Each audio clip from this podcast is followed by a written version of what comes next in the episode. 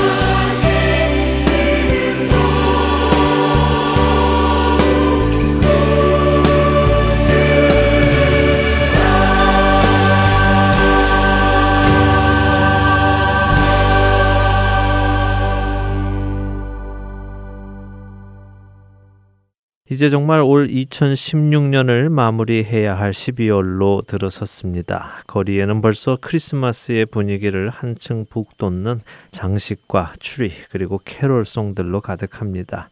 사람들의 얼굴에는 들뜬 미소들이 배어 있지요. 아쉬운 것은 이런 기쁜 캐롤송이나 크리스마스 추리 또 사람들의 얼굴에 배어 있는 미소들이 우리의 죄를 대속하기 위해 오신 아기 예수님의 탄생을 기억해서라기보다는 단순히 한 해가 가고 또 한 해가 오는 설레임과 연유들이 끼어 있어서 기뻐하는 것처럼 보인다는 것입니다. 비록 예수님이 누구신지 모르는 세상 사람들이야 그렇게 산다고 할지라도 예수님을 그리스도로 모시고 사는 그리스도인들까지 그렇게 되어서는 안 될 것입니다. 죄인을 구원하기 위해 이 땅에 오신 분, 죄의 값인 사망을 자신의 몸으로 치르기 위해 오신 그분, 그분이 이 땅에 오신 그 명백한 이유를 우리가 기억하고 있다면 그분이 오신 날을 기억하고 기념하는 이 크리스마스는 우리에게 참된 기쁨과 또 동시에 숙연함을 줄 것입니다. 그래서 오늘은 여러분들과 그 이야기를 나누려고 합니다. 예수님의 탄생의 이야기를 기록한 복음서는 마태복음과 누가복음입니다. 마태복음이 요셉의 관점에서 기록하고 있다면 누가복음은 마리아의 관점에서 복음서를 기록하고 있지요. 특별히 누가는 그 모든 일을 근원부터 자세히 미루어 살펴 복음서를 기록한다고 누가복음의 시작에 설명을 하며 집필을 시작합니다. 그동안 저는 이 누가복음을 읽으며 예수님의 탄생에 관한 기록 중에 잘 이해가 되지 않던 부분이 하나 있었습니다. 바로 누가복음 2장에 나오는 목자들에게 나타난 천사의 이야기입니다. 밤에 밖에서 양떼를 지키고 있던 목자들 앞에 나타난 주의 사자는 크게 무서워하는 목자들에게 이런 말을 해줍니다. 천사가 이르되 무서워하지 말라. 보라, 내가 온 백성에게 미칠 큰 기쁨의 좋은 소식을 너희에게 전하노라. 오늘 다윗의 동네에 너희를 위하여 구주가 나셨으니 곧 그리스도 주시니라. 너희가 가서 강보에 쌓여 구유에 뉘어 있는 아기를 보리니 이것이 너희에게 표적이니라 하더니 누가복음 2장 10절에서 12절의 말씀입니다.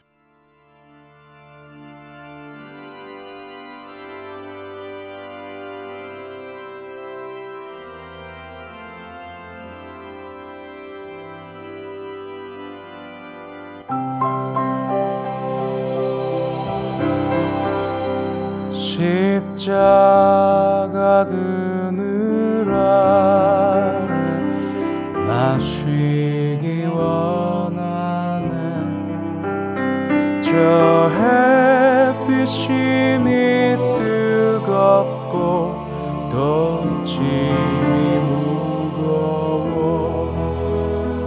이 광야 같은 세상에 늘 방황할 때에 주 십자가의 그늘에 내 쉴 곳 찾았네. 내 눈을 밝히 떠서 저 십자가 볼 때 날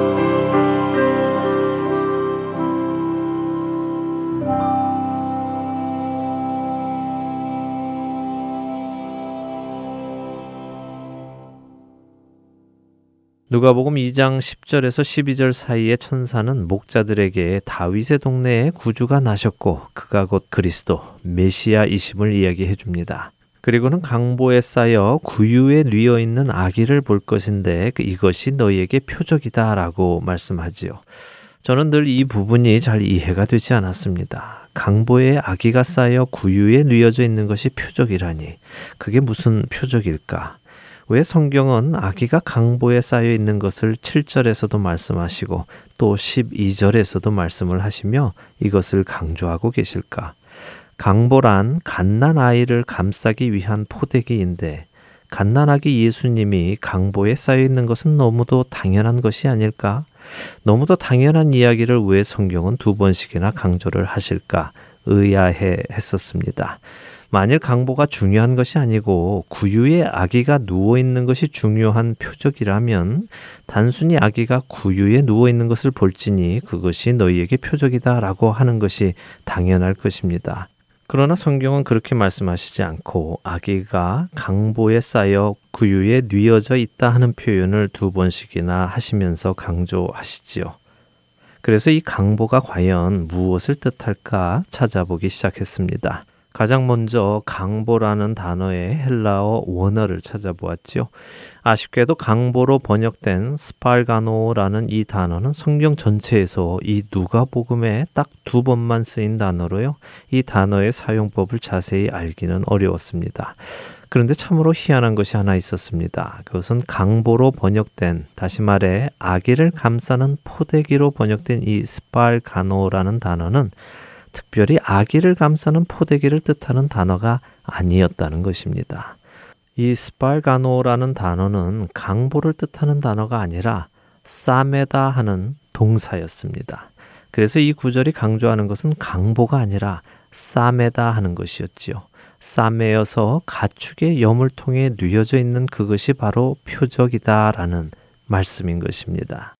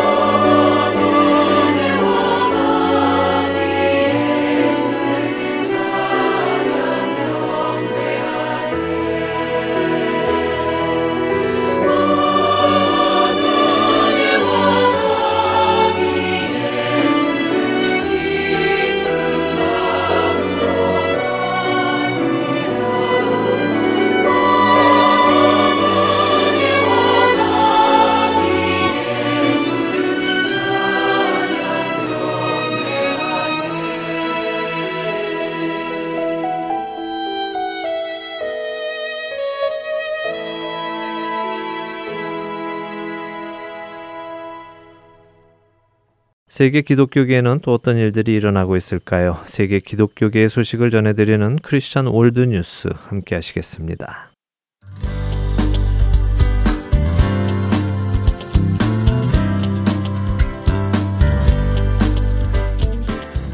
크리스천 월드 뉴스입니다. 최근 파키스탄 정부가 11개 기독교 방송국을 폐쇄했다고 영국 크리스천 투데이가 보도했습니다. UCA 뉴스에 따르면 파키스탄 언론 규제 당국은 지난달 모든 지역 방송국 관리들에게 11개 불법 TV 채널의 방영을 즉각 중단하라는 내용의 공문을 보낸 것으로 알려졌습니다. 당국은 기독교 프로그램 방송을 금지하고 크리스마스나 부활절 메시지 등 예외적인 내용을 제외하고는 종교와 관련된 프로그램도 규제하고 있습니다. 이러한 가운데 최근에는 주요 기독교 방송국들에 대한 엄중 단속에 나선 것으로 단속 결과 인도 기독교 채널을 운영하던 6명이 단속원들에게 체포되었습니다. 폐쇄된 방송국 가운데는 파키스탄에서 가장 오래된 방송국인 이삭 TV와 라호르시에서 운영 중이던 캐톨릭 TV도 포함된 것으로 알려집니다. 캐톨릭 TV를 설립한 모리스 자랄 신부는 인터뷰를 통해서 기독교 TV 방송국의 폐쇄 조치가 심히 우려된다면서 이 지역의 교회 성장에도 좋지 않은 영향을 끼칠 것이라고 말했습니다. 그는 파키스탄에서의 기독교인들은 비록 소수이지만 그들의 신앙을 누릴 권리가 있다고 주장했습니다. 또한 파키스탄 내의 기독교 방송국의 미래가 어떻게 될 것인가? 우리에게 매우 어려운 시기이다. 우리는 다른 TV 채널에서 일반적으로 다루지 않는 우리 공동체 사람들에게 다가가기 위해 노력한 것일 뿐이라고 해명했습니다. 한편 파키스탄 정부가 기독교 방송국을 폐쇄한 가운데 지하들을 선전하는 평화TV는 여전히 방송을 계속하고 있는 것으로 알려졌습니다.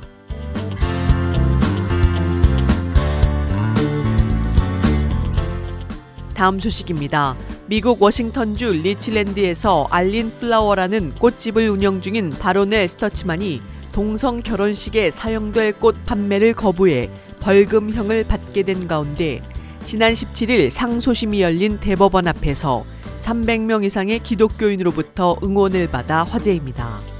크리스천 투데이에 따르면 당시 300명이 넘는 기독교인이 순백의 꽃을 들고 나타나 자유를 꽃 피우자 바로네를 위한 정의 등을 외치며 스터치만을 응원한 것으로 전해집니다.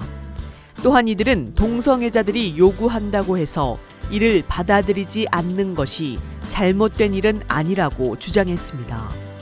이날 대법원까지 발걸음을 재촉한 지지자 중 한 명인 워싱턴 보수 여성연맹의 조진 페리스 회장은 종교적인 자유를 믿는다. 우리가 믿음을 드러내는 것은 자유라고 말했습니다. 페리스 회장은 나는 타인에 대한 증오나 편견이 있지 않고 개인들을 미워하지 않는다. 증오나 편견은 사실 왜곡이고 거짓과 같다고 전했습니다.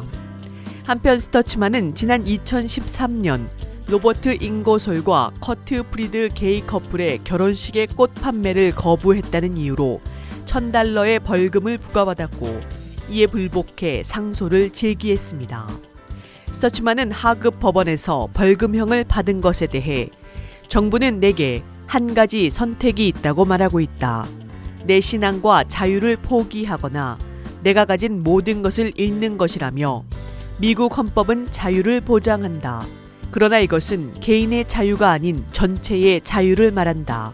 지금 상황에서 정부가 내게 할 일과 믿어야 할 것들을 강요한다면 우리는 자유국가 미국에서 사는 것이 아니라고 말했습니다.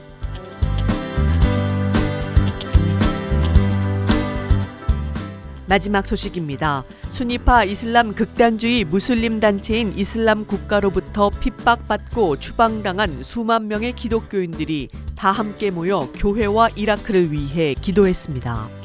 크리스천 투데이에 따르면 이라크 북부 도시 아르빌에서 6시간 동안 열린 이번 기도회에는 교파를 불문하고 2만 5천여 명에서 5만 명의 기독교인이 참석했으며 이날 기도회는 갈대아 캐톨릭 교회를 비롯해 다른 교파들과 협력 중인 이라크 전국 기도단체 라이프 아가페가 주최했습니다. 이 단체는 이 기도회를 위해 50일간 기도와 금식으로 기도회를 준비한 것으로 알려졌습니다. 마키는 지난 2년간 이라크 내 많은 지역에서 IS가 물러났지만 지역 주민들은 폭력과 두려움이 여전히 남아 있어 기독교 신앙을 겉으로 표현하는 것이 어려웠다면서 핍박의 세월을 지낸 이들에게 평안과 지혜가 주어지기를 기도했다고 말했습니다.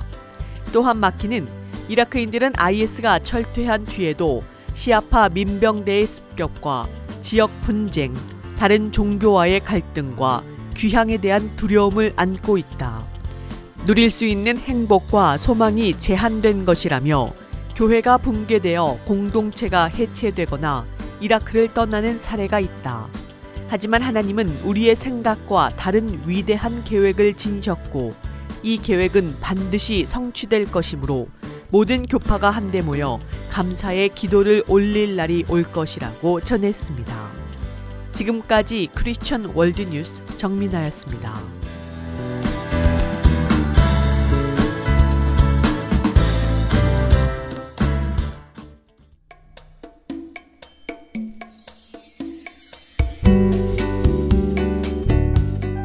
안녕하세요. 저는 지난 2014년부터 뉴저지 포트리 한아름과 한남 체인의 복음방송 CD를 공급하고 있는 정요셉 봉사자입니다. 믿지 않는 분들에게는 예수님의 복음을, 믿는 자들에게는 생각과 마음을 지킬 수 있도록 도와주는 복음 방송이 정말 얼마나 감사한지 모릅니다. 우리 주님께 찬양과 영광을 돌려드립니다. 감사합니다. 안녕하세요. 저는 오하이오의 펠본에 있는 한국 마켓과 영식당 그리고 콜럼버스에 있는 풍민식당과 살아가 식품점에 복음방송의 CD를 비치하고 있습니다. 복음을 전하는 작은 일에 사용하여 주심을 하나님께 감사드립니다. 귀 있는 자들에게 복음을 전하는 이 사역에 동참하실 분들은 복음 방송 전화번호 602-866-8999로 연락 주시기를 부탁드립니다.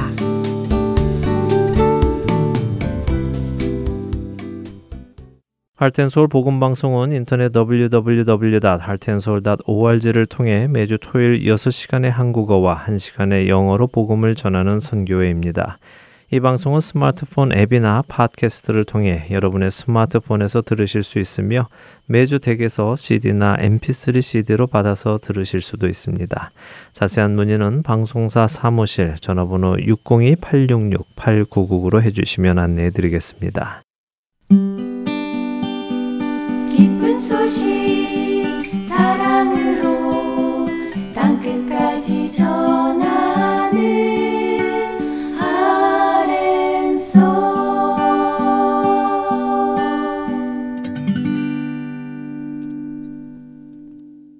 김경환 목사님께서 나누어 주시는 요한복음 강해로 이어드립니다.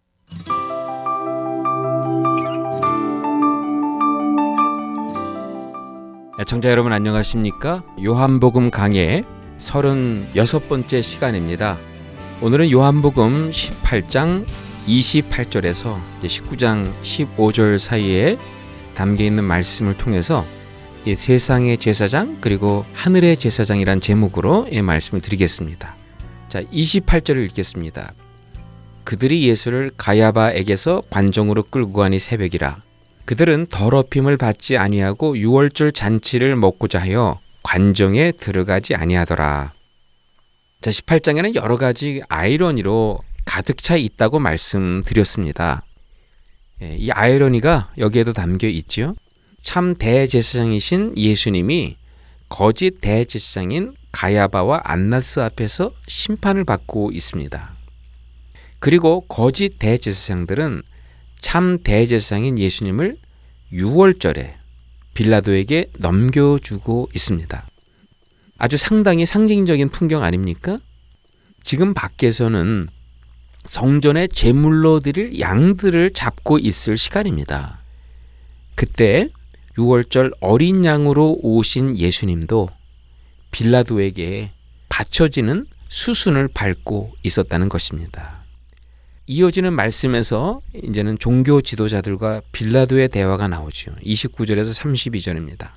그러므로 빌라도가 밖으로 나아가서 그들에게 말하되 너희가 무슨 일로 이 사람을 고발하느냐 대답하여 이르되 이 사람이 행악자가 아니었더라면 우리가 당신에게 넘기지 아니하였겠나이다. 빌라도가 이르되 너희가 그를 데려다가 너희 법대로 재판하라. 유대인들이 이르되 우리에게는 사람을 죽이는 권한이 없나이다 하니 이는 예수께서 자기가 어떠한 죽음으로 죽을 것을 가리켜 하신 말씀을 응하게 하려 함이러라. 자, 빌라도가 팔레스타인 지방을 통치할 때 그에게는 두 가지 아젠다가 있었습니다. 첫 번째는 중동 지방의 정치적인 안정입니다. 애굽에서 생산되는 그 막대한 옥수수는 로마 제국의 중요한 식량 자원입니다. 만약 중동이 정치적으로 불안해진다면 옥수수 유통이 끊어질 수도 있습니다. 따라서 빌라도는 어떻게 하든지 이 중동 지방을 안정적으로 다스려야 했습니다. 자, 둘째는 이스라엘 종교 지도자들에게 자신이 이스라엘의 진정한 통치자임을 보여주며 과시하는 일입니다. 이런 목적 때문에 빌라도는 고의적으로 이스라엘 종교 지도자들의 요구를 무시하기가 일쑤였다고 합니다. 빌라도의 관심사는 이 두 가지 아젠다를 가장 효과적으로 이루어 가는 것입니다. 빌라도와 유대인들 사이의 대화를 보면 이 빌라도의 두 가지 목적을 이루려는 저희가 깔려 있음을 알 수 있죠. 그래서 본문에서 빌라도는 예수님을 죽여달라는 유대인들의 요구를 일단 일축하고 봅니다. 빌라도는 이 지역에서 팍스 로마나를 구현한다는 명분으로 수백 명, 수천 명의 목숨을 단번에 죽일 수 있는 절대 권력의 소유자입니다. 그러나 그는 예수님을 처형하라는 유대인들의 요구를 이런 지하에 거절하죠. 자신이 이 지역의 통치자임을 드러내기 위하여 지금 정치 게임하고 있는 겁니다. 이때 그를 걸고 넘어진 유대인들의 결정적 말 한마디가 터져 나와요. 우리에게는 사람을 죽이는 권한이 없나이다. 아주 교묘한 말입니다. 유대인들은 예수님을 돌로 쳐 죽일 수 있었습니다. 하나님을 모독하는 죄는 돌로 쳐 죽여도 마땅했습니다. 그러나 종교 지도자들은 그렇게 하지 않았습니다. 왜 그럴까요? 그들은 지금 예수님을 신성 모독죄로 고발하고 있는 게 아닙니다. 로마의 체제를 어지럽힌 정치범으로 몰고 가고 있는 것입니다. 자, 여기에서 우리들은 예수님에게 이중 잣 대를 적용하고 있는 이 사악한 종교 지도자들의 모습을 엿볼 수 있죠. 이들은 이미 대제사장 가야바가 언급한 것처럼 한 사람이 백성을 위하여 죽는 것이 유익하다. 그렇게 마음의 결정을 내린 상태입니다. 율법을 목숨처럼 지키는 그들에게 율법은 더 이상 중요하지 않았다는 거예요. 그들에게 지금 가장 중요한 것은 이 로마 군대에게 희생양으로 예수님 하나 내주어서 자신들의 기득권을 유지하겠다고 하는 속셈이 있는 겁니다. 하지만 사악한 종교 지도자들의 이중적 모습 속에서도 여러분 진리는 선포되고 있음을 본문은 증거하고 있지 않습니까? 그들이 언급한 대로 예수님은 6월절 어린 양으로 모든 민족을 위해 죽을 것입니다. 6월절 어린 양으로 나무에 매어 달려 로마의 처형 방식으로 죽을 것입니다. 예수님의 죽음은 한 사람이 모든 사람을 위해 죽는 대속적 죽음이 될 것 맞습니다. 진리는 우리가 방해한다고 막히지 않습니다. 진리는 그 스스로의 길을 간다는 것입니다. 자, 이 유대인의 말 한마디에 빌라도는 예수님을 신문하기 시작하죠. 18장 33절에서 40절에 빌라도 법정에서 빌라도와 예수님이 대화를 나누는 장면이 나옵니다. 33절에 이렇게 기록되어 있습니다. 이에 빌라도가 다시 관정에 들어가 예수를 불러 이르되 내가 유대인의 왕이냐. 빌라도는 유대 종교에 대해서는 별 관심이 없었습니다. 또 아는 바도 없었습니다. 제사장이 무엇인지 바리새인이 무엇인지에 대해서도 전혀 알지 못합니다. 또 알고 싶지도 않았던 것 같습니다. 그러나 그가 아는 것은 이 세상의 왕이 무엇이며 이 세상의 왕국이 무엇인지는 확실하게 알았습니다. 로마 제국의 총독으로 이곳을 다스리고 있는 빌라도입니다. 새로운 왕의 출현이 무엇을 의미하는지 그는 알고 있었어요. 새로운 왕의 출현은 그가 통치하는 왕국에 어려움이 될 수 있다는 사실을 분명히 간파하고 있었습니다. 그래서 예수님을 심판하는 것은 신경이 예민해질 수밖에 없는 사안이었다는 것입니다. 유대 지도자들은 이런 사실을 알고 예수님이 자칭 유대인의 왕으로 행세한다고 말했던 거죠. 그런데 보십시오. 빌라도 앞에 나타난 예수님의 모습은 빌라도를 당황하게 만들었던 것입니다. 유대인들이 왕이라고 넘겨준 예수님은 그가 생각했던 왕의 모습이 아니었다는 거예요. 추종자가 하나도 없고 초라하기만 한 예수님의 모습에서 왕의 자태는 찾아볼 수 없었다는 겁니다. 그래서 빌라도는 대답을 뻔히 알면서도 형식적으로 예수님에게 질문을 던진 것입니다. 내가 유대인의 왕이냐? 예수님은 이 질문에 대해 자신의 나라는 이 세상에 속하지 않았다고 말씀합니다. 만약 예수님의 나라가 이 세상에 속했다면 예수님은 제사장들에 의해 재판에 넘겨지지 않았을 것이라고 대답하십니다. 36절입니다. 예수께서 대답하시되 내 나라는 이 세상에 속한 것이 아니니라. 만일 내 나라가 이 세상에 속한 것이었더라면 내 종들이 싸워 나로 유대인들에게 넘겨지지 않게 하였으리라. 이제 내 나라는 여기에 속한 것이 아니니라. 여러분, 이 대답의 이면에 숨겨진 의미를 짐작하시겠습니까? 만약 예수님이 이 세상의 왕이 되려고 했다면 베드로가 칼을 들어 말고의 귀를 잘랐을 때 책망하지 않았을 것이라고 대답하고 있는 거예요. 그때 오히려 그 사건을 발판으로 베드로를 앞장 세워서 새로운 정항 운동을 일으켰을 것이라고 답하고 있는 겁니다. 예수님은 그렇게 하지 않았다고 밝히고 있습니다. 왜 그렇습니까? 예수님이 말씀하시는 나라는 이 세상이 아니라 저 세상에서 온 나라이기 때문입니다. 물론 그 나라의 궁극적인 목적은 이 세상에서 이루어질 것입니다.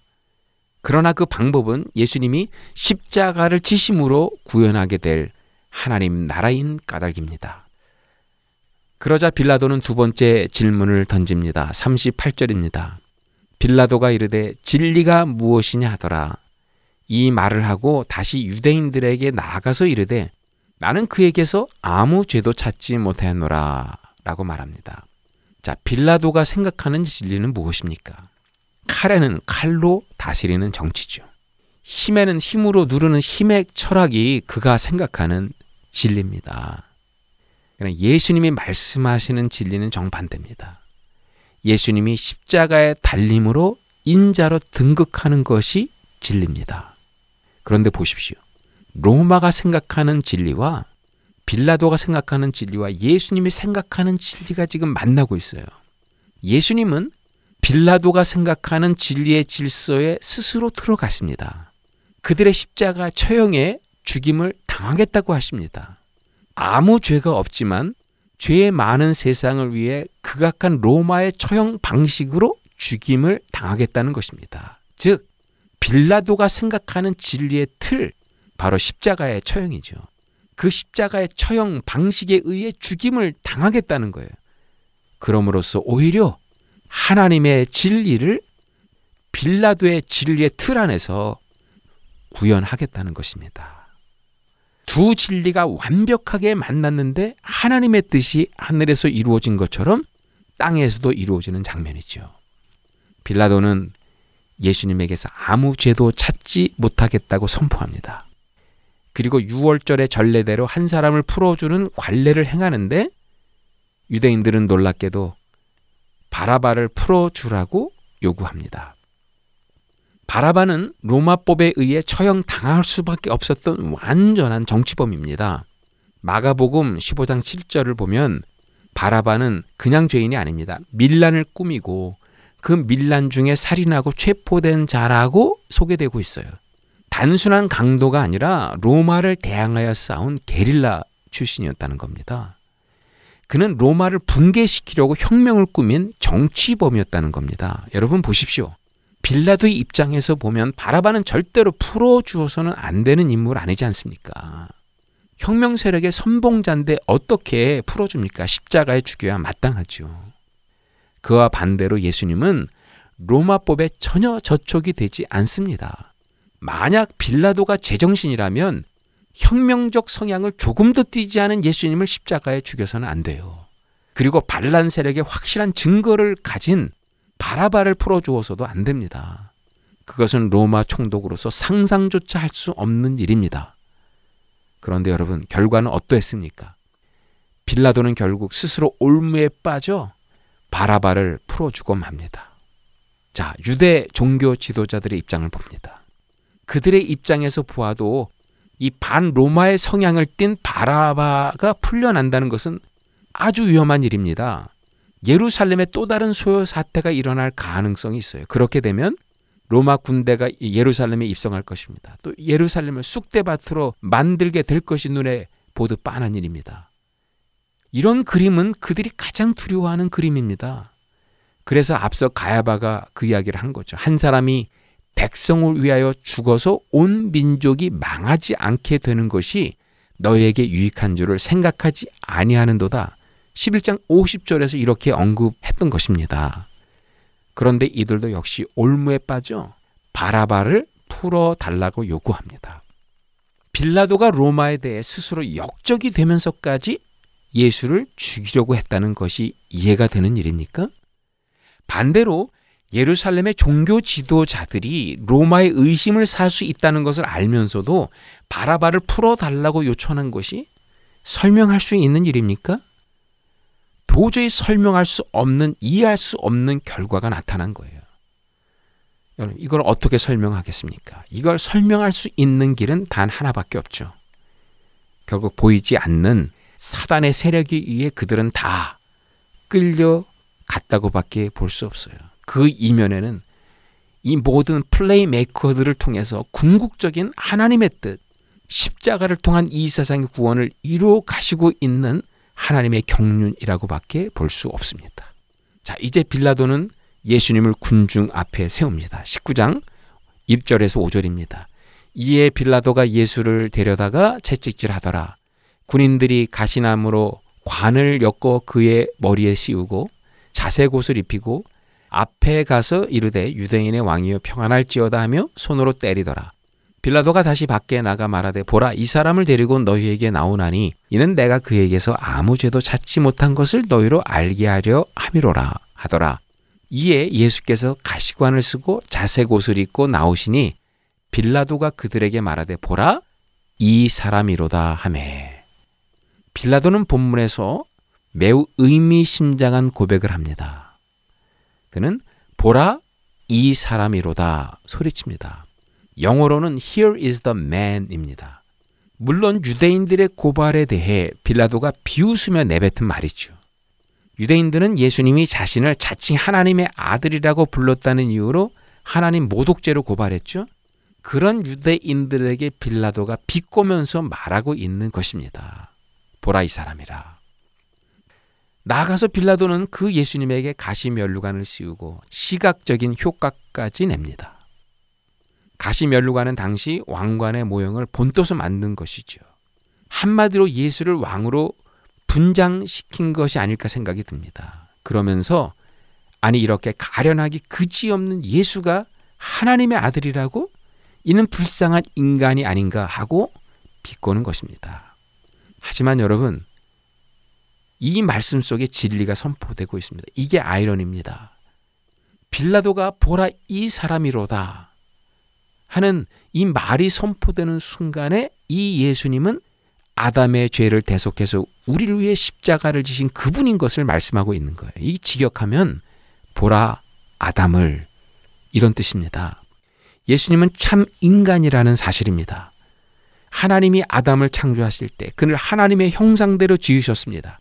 하나님의 대리자로서 하나님이 창조하신 이 세상을 통치하라고 하나님의 형상을 아담에게 담아 주신 것입니다. 아담의 통치를 통해 하나님의 성품을 만물에 나타내기 위해서입니다. 오늘도 북한을 방문하면 김일성 동상이 뭐 북한 전역에 세워져 있는 것을 보게 돼요. 김일성은 죽었죠. 그러나 그 동상들을 통해 그 땅을 통치하는 통치자가 누구인가를 상기시켜 주기 위해서 동상을 그대로 두고 있는 것입니다. 하나님이 인간을 하나님의 형상대로 지으셨다는 말은 하나님의 동상을 이 땅에 세운 것과 흡사한 겁니다. 물론 그 동상은 돌로 만든 동상이 아닌 생명으로 지음받은 하나님의 형상이지요. 그 목적은 이 땅의 통치자가 누구인가를 보여주시기 위해서입니다. 그런데 그 아담은 하나님의 통치자를 보여주지 못했어요. 실패했습니다. 하나님이 주신 하나님의 형상을 통해 통치자 되신 하나님을 증언하지 못했습니다. 자기 자신이 하나님이 되려고 하다가 하나님의 형상마저 잃어버리고 말았습니다. 그래서 하나님께서 두 번째 아담을 보내셨는데 그분이 곧 빌라도가 가리키는 보라 이 사람이라 보라 아담이라 곧 예수였다는 겁니다. 특히 오늘은 금요일입니다. 금요일은 첫 번째 아담이 창조된 날입니다. 똑같은 날 금요일에 두 번째 아담인 예수님이 육신으로 이 땅에 와서 아담의 육신을 입은 채로 십자가에 죽게 된다는 것입니다. 그러나 예수님의 십자가의 죽음은 하나님께서 본래 의도했던 그 아담을 새롭게 회복하는 새 창조의 금요일이 될 것이라는 겁니다. 새 창조의 금요일에 두 번째 아담인 예수님은 첫 번째 아담의 죄를 다 짊어지고 십자가의 죽음으로 첫 번째 아담이 잃어버린 하나님의 형상, 즉 아담의 본래의 모습을 다시 창조하게 될 것입니다. 빌라도가 의미 없이 던진 보라 이 사람이로다 라는 이 말 한마디는 예수님의 희생적 죽음을 통해 이루게 될 새로운 인간 창조의 내용을 그대로 담아내고 있었던 거예요. 대지상들과 아랫사람들이 예수를 보고 소리질러 이르되 십자가에 못 박으소서 십자가에 못 박으소서 하는지라. 빌라도가 이르되 너희가 친히 데려다가 십자가에 못 박으라. 나는 그에게서 죄를 찾지 못하였노라. 유대인들이 대답하되 우리에게 법이 있으니 그 법대로 하면 그가 당연히 죽을 것은 그가 자기를 하나님의 아들이라 하매니이다. 빌라도가 이 말을 듣고 더욱 두려워하여 다시 관정에 들어가서 예수께 말하되 너는 어디로부터냐 하되 예수께서 대답하여 주지 아니하시는지라 빌라도가 이르되 내게 말하지 아니하느냐 내가 너를 놓을 권한도 있고 십자가에 못 박을 권한도 있는 줄 알지 못하느냐 예수께서 대답하시되 위에서 주지 아니하셨더라면 나를 해할 권한이 없었으리니 그러므로 나를 네게 넘겨준 자의 죄는 더 크다 하시니라. 이러함으로 빌라도가 예수를 놓으려고 힘썼으나 유대인들이 소리질러 이르되 이 사람을 놓으면 가이사의 충신이 아니니이다. 무릇 자기를 왕이라 하는 자는 가이사를 반역하는 것이니이다. 한마디로 예수님을 풀어주면 가이사의 충신이 아니니이다라고 말하고 있습니다. 아주 전곡을 찌는 말씀이죠. 사실 예수님이 자신을 하나님의 아들이라고 했습니다. 이 표현은 가이사에 대한 도전장으로 간주될 수도 있었다는 거예요. 자, 로마인들에게 하나님의 아들은 누굽니까? 가이사입니다. 만약 그런 예수님을 빌라도가 풀어주게 되면 가이사의 충신이 아니라는 것이 예수님을 죽이려는 사람들의 주장이에요. 그들은 빌라도의 이 약점을 잡고 빠져나오지 못하게 만들고 있는 것입니다. 이스라엘은 빌라도의 관할 구역입니다. 이스라엘 땅에서 빌라도의 권한은 절대적입니다. 그의 명령 하나로 유대인 수백, 수천 명을 죽이고 살릴 수도 있습니다. 이스라엘의 종교 지도자들을 마음대로 죽일 수도 있고 헤롯 왕을 물러나게까지 할 수 있어요. 그는 적어도 이스라엘 땅에서만큼은 절대 권력을 행사할 수 있는 권력자입니다. 그런 절대 권력을 가진 빌라도조차 한 가지 두려워하는 것이 있었다고 본문은 기록하고 있죠. 그것은 로마의 가이사가 자기를 어떻게 생각하느냐 하는 것이었습니다. 만일 예수님이 자신을 하나님의 아들이라고 했는데도 그를 처벌하지 않고 풀어 주었다가 유대 지도자들이 가이사에게 항소장을 띄우게 되면 빌라도에게는 어떤 일이 벌어지겠습니까?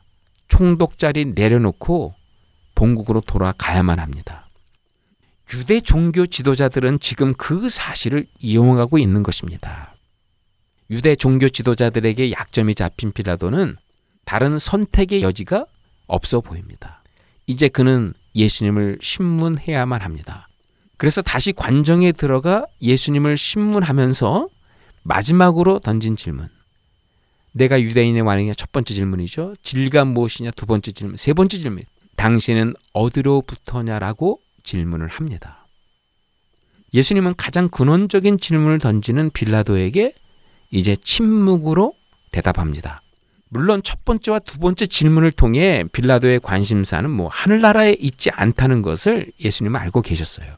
그런 빌라도에게 예수님 자신이 어디에서 왔는지 알려준다고 해서 빌라도의 마음이 열릴 것이라고는 생각하지 않았던 거지요. 그렇다고 대답을 회피하신 것도 아닙니다.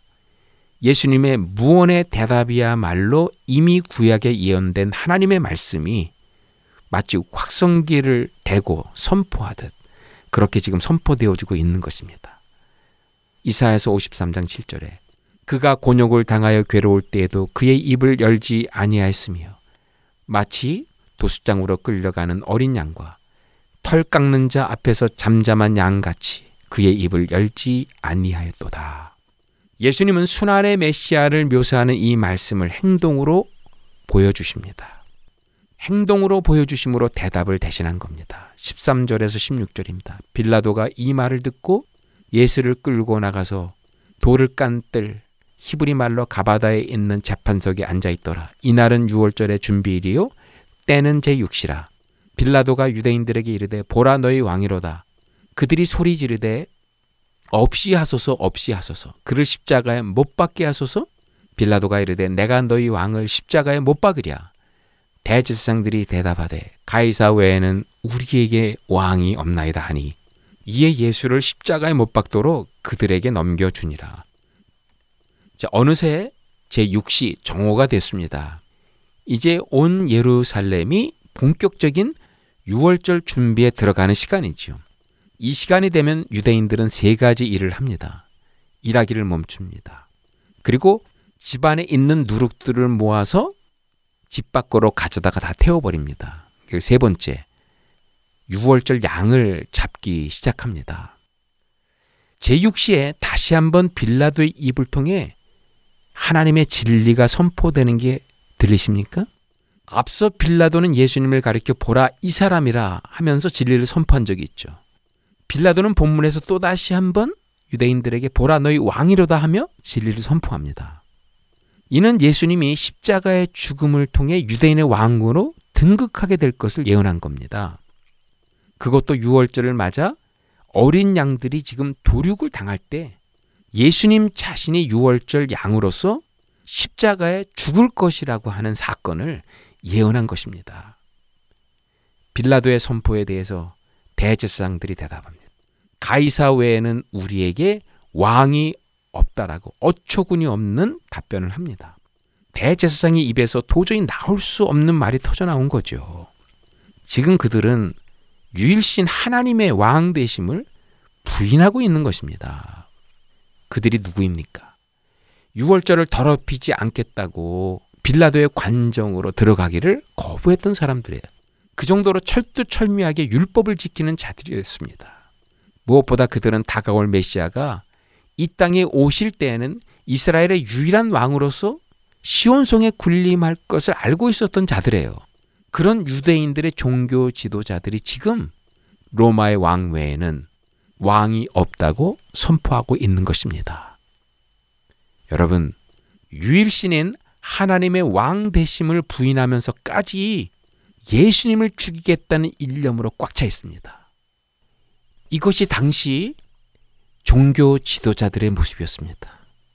엄청난 종교적 모순을 보여주고 있지 않습니까? 결국 빌라도는 예수님을 십자가에 못 박도록 그들에게 넘겨줍니다. 빌라도는 동시에 로마의 반역자인 바라바를 풀어주는 것을 허락하죠. 그는 로마의 팍스 로마나가 깨질 수 있다는 사실을 감수하면서까지 바라바를 풀어준 것입니다.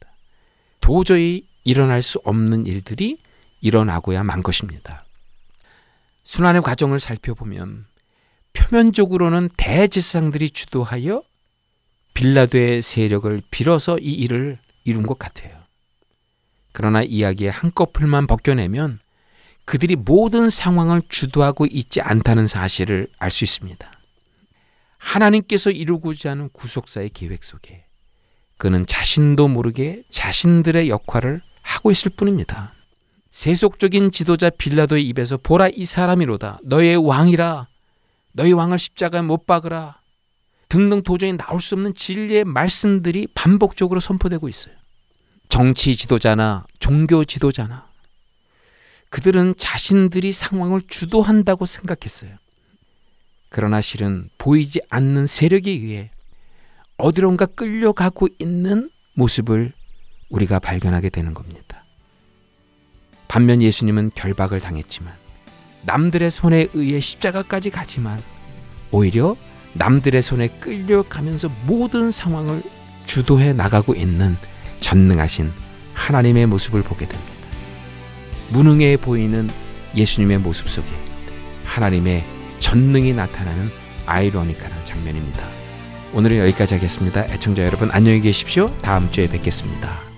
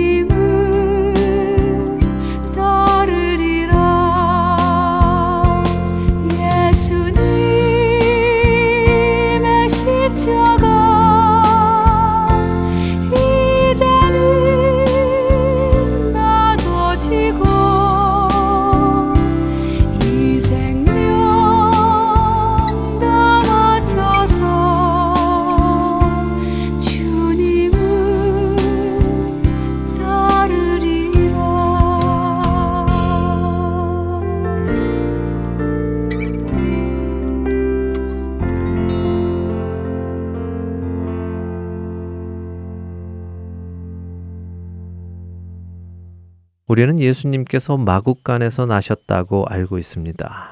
그런데 예수님께서 마국간에서 나셨다는 것을 우리가 어떻게 알 수 있습니까? 성경에 예수님께서 마국간에서 나셨다고 말씀하고 계십니까? 사실 성경은 그렇게 직접적인 표현을 쓰지는 않으셨습니다. 누가복음을 잘 읽어보시면 2장 7절은 이렇게 말씀하십니다. 첫 아들을 낳아 강보로 싸서 구유에 뉘었으니 이는 여관에 있을 곳이 없음이러라. 우리는 여관에 있을 곳이 없어 구유에 뉘었다는 사실을 근거로 예수님이 마국간에서 나셨다고 생각을 합니다. 물론 그것은 틀린 해석이 아닙니다. 맞는 해석입니다. 그런데 구유라고 번역된 단어 화트네이는 이곳 누가복음 2장에서는 구유로 번역이 되었지만 같은 누가복음 13장 15절에서는 외양간으로 번역이 되었습니다. 누가복음 13장 15절을 읽어드리겠습니다. 주께서 대답하여 이르시되 외식하는 자들아 너희가 각각 안식일에 자기의 소나 나귀를 외양간에서 풀어내고 이끌고 가서 물을 먹이지 아니하느냐. 그렇게 구유로 번역된 화트네이는 꼭 구유라는 통만을 의미하는 것이 아니라 곧 소나 나귀가 여물을 먹는 곳을 의미하는 것이지요. 때때로 우리의 고정관념이 성경을 해석하는 데에 방해가 됩니다. 혹은 오해의 요소가 되기도 하지요. 서구의 문화나 또 우리 한국인의 문화 속에서도 마국간이란 혹은 또 외양간이란 집 마당 근처에 따로 만들어 놓은 동물의 우리를 떠오르게 합니다. 나무로 짓거나 풀서프로 지붕을 얹은 그런 느낌이 자연스럽게 들지요. 우리가 수많은 크리스마스 카드의 표지에서 본 것처럼 말입니다. 그러나 이스라엘의 마국간은 우리의 생각처럼 그런 나무나 지프로 지은 것이 아니라 동굴을 마국간으로 사용했습니다. 성경학자들에 따르면 초대교회 당시의 성도들은 예수님께서 동굴에서 나셨다고 알고 있었다고 합니다. 당시의 문화 속에서 누가복음을 읽었을 때 그들은 자연스럽게 그렇게 그림을 그렸지요. 현재 우리에게는 이해가 잘 되지 않지만 말입니다. 그래서 우리가 기억할 것이 있습니다. 그것은 당시의 굴은 이처럼 마구간으로도 쓰였지만 또한 무덤으로도 쓰였다는 사실을 말입니다.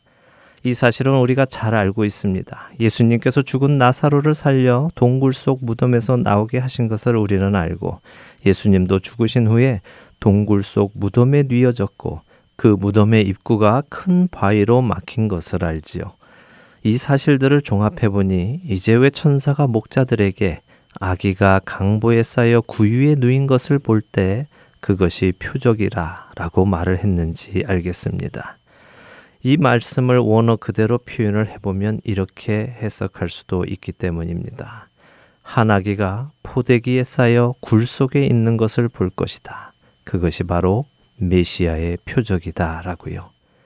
여러분들의 머리에 그림이 그려지십니까? 우리를 위해 죽기 위해 이 땅에 오신 예수님은 오신 그날 이미 죽으실 그날의 모습을 하고 계셨던 것입니다. 세마포에 쌓여 무덤 속에 누이실 그 모습으로 이제 막 탄생한 아기 예수님은 뉘어 계신 것입니다. 어느 누가 갓난아기를 그렇게 장례를 연상하게 하는 모습으로 뉘어 놓겠습니까? 바로 그렇기에 그것이 표적이 되는 것입니다. 그 누구도 결코 하지 않을 바로 그 모습이 표적인 것입니다. 누가복음을 읽으며 이 땅의 목적을 가지고 오신 아기 예수님을 다시 생각해 보게 됩니다. 그리고 그 목적은 자기 백성을 위해 죽으시는 것이었습니다. 그분은 오시는 그날부터 그 목적을 우리에게 분명하게 보여주고 계시는 것이었습니다. 오시던 그날부터 인류의 죄를 사하시기 위해 사역을 시작하신 아기 예수님. 우리에게는 큰 기쁨인 동시에 그분의 그 무한한 사랑으로 인해 숙연해지게 됩니다. 엄숙해지게 됩니다. 시작에 말씀드린 대로 세상은 연말 연시기에 흥청거릴 수 있고 들뜰 수 있습니다. 그러나 우리 그리스도인들은 그분으로만 인해 기뻐해야 하며 동시에 엄숙하고 경건하게 이 기간을 보내야 할 것입니다. 나의 죄를 대속하시기 위해 오실 때부터 가실 모습으로 오신 그 아기 예수님을 기억하며 그분의 은혜와 사랑을 전하는 기간이 되기를 간절히 소망해 봅니다. 한 주간도 참된 크리스마스의 의미를 되새기며 그분을 찬양하시는 저와 애청자 여러분이 되시기를 소원하며 오늘 주안의 하나 일부 여기에서 마치도록 하겠습니다. 함께 해주신 여러분들께 감사드리고요. 저는 다음 주 이 시간 다시 찾아뵙겠습니다. 지금까지 구성과 진행의 강순기였습니다. 애청자 여러분 안녕히 계십시오.